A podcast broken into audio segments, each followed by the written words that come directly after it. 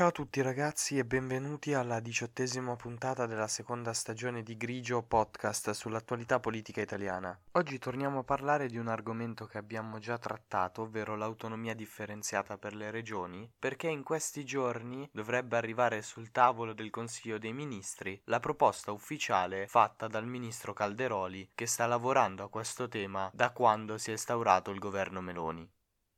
Grigio, stagione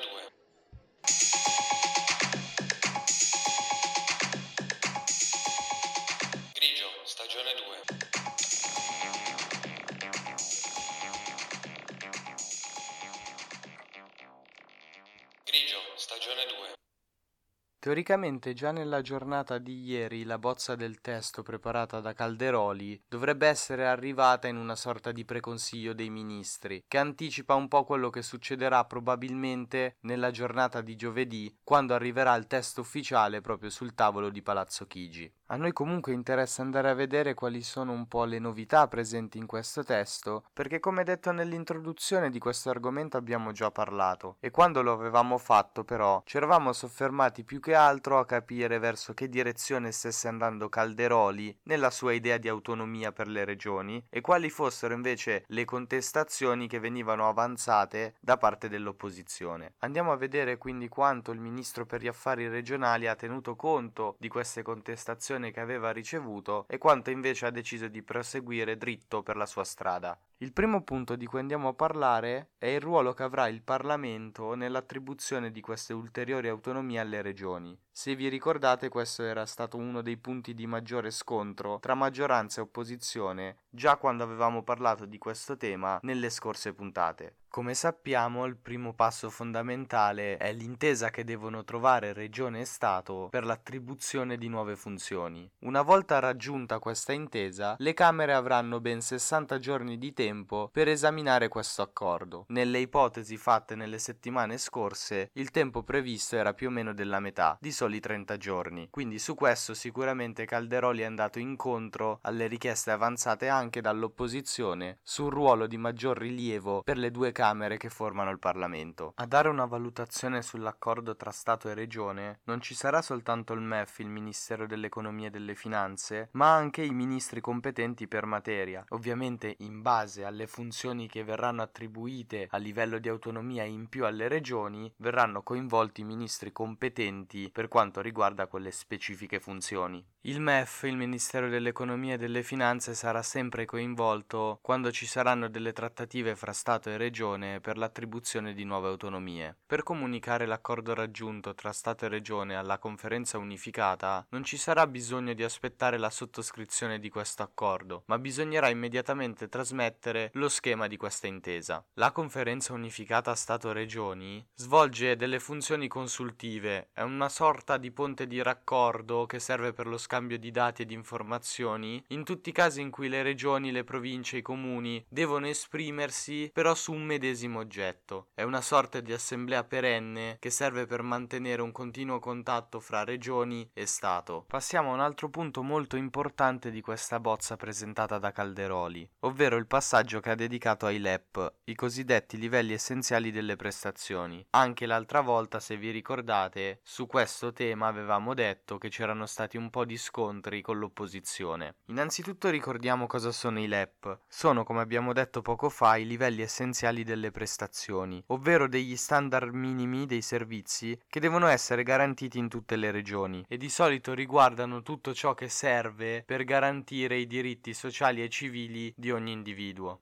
Secondo la bozza del DDL scritta da Calderoli, a stabilire questi LEP ci saranno uno o più decreti del Presidente del Consiglio dei Ministri. E poi, vi cito testuali parole, qualora successivamente alla data di entrata in vigore della legge di approvazione dell'intesa in materia oggetto della medesima, i LEP con il relativo finanziamento siano modificati o ne siano determinati ulteriori, la regione interessata è tenuta all'osservanza di tali livelli essenziali subordinatamente alla corrispondente revisione delle risorse relative ai suddetti LEP. In parole povere, qualora i LEP venissero modificati dopo che regione e Stato avevano già trovato un accordo, la regione comunque dovrà garantire di avere le risorse necessarie per seguire ciò che viene dettato dai nuovi LEP che sono stati stabiliti. I controlli da parte dello Stato possono essere fatti dalla Presidenza del Consiglio dei Ministri, specificatamente dal Dipartimento per gli Affari Regionali e le Autonomie, e dal MEF, il Ministero dell'Economia e delle Finanze. Anche la regione può fare dei controlli, ovviamente, e in realtà la regione, il MEF, la presidenza del Consiglio dei Ministri, Dipartimento per gli Affari Regionali e le Autonomie possono anche collaborare per fare questi controlli e possono andare a farli o su specifici profili o su specifici settori di attività che sono oggetto dell'intesa fra Stato e Regione per l'attribuzione di nuove autonomie alla Regione. Avere più autonomia significa dover garantire più servizi, quindi per le regioni molto probabilmente significa aumentare la propria spesa. Proprio per questo, per essere essere sicuri che a livello finanziario le regioni possano portare avanti questo progetto di autonomia, secondo la bozza ogni anno la Commissione paritetica Stato-Regione darà una valutazione sulla compatibilità finanziaria e degli oneri finanziari derivanti dall'attribuzione di autonomia alla regione, in modo da avere un'idea chiara sull'aspetto finanziario delle regioni che, come abbiamo detto, per avere più autonomie sicuramente avranno anche più spese da affrontare. L'ultima novità di cui parliamo riguarda la durata durata dell'accordo con cui lo Stato va ad attribuire delle funzioni di autonomia differenziata ad una regione. Ecco, la durata di questo accordo non può superare i 10 anni. Come sappiamo, o è la stessa regione o è lo Stato a chiedere l'attribuzione di ulteriori funzioni di autonomia per una regione. Proprio per questo sono sempre la regione e lo Stato che possono chiedere una modifica di questo accordo e inoltre possono anche prevedere i casi e le modalità con cui entrambe possono chiedere la cessazione della sua efficacia, quindi sostanzialmente le modalità con cui possono chiedere la cancellazione di questo accordo. Efficacia dell'accordo, ricordiamo, garantita dalla deliberazione con legge avvenuta a maggioranza assoluta dalle Camere, come specifica la bozza della proposta avanzata dal Ministro per gli affari regionali Calderoli. Un ulteriore dettaglio importante da dire è che appunto questa intesa è a tempo, vale 10 anni,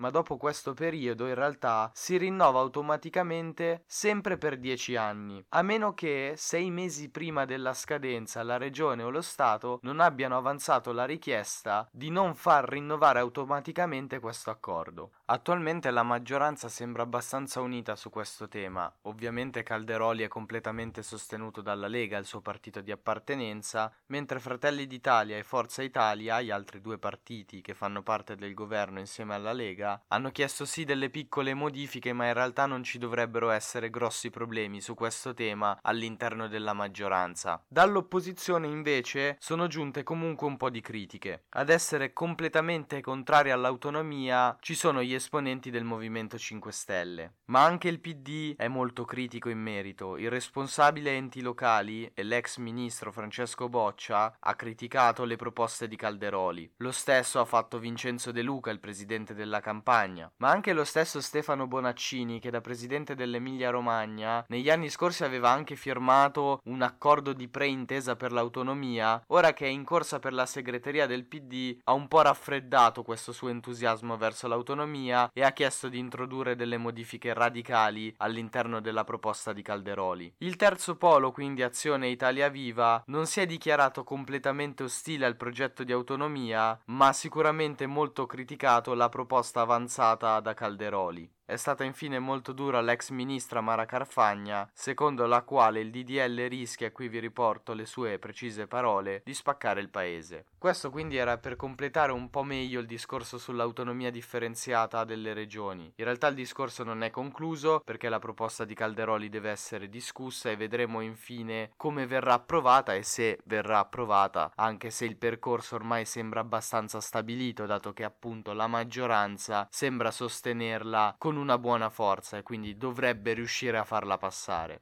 Noi comunque ci terremo aggiornati su questo argomento. Io nel mentre vi ringrazio per avermi seguito, ci risentiamo domani con la diciannovesima puntata della seconda stagione, sempre qui su Grigio Podcast. Grigio, stagione 2.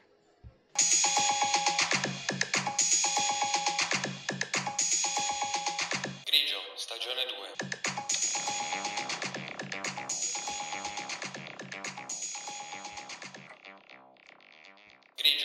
alternate way.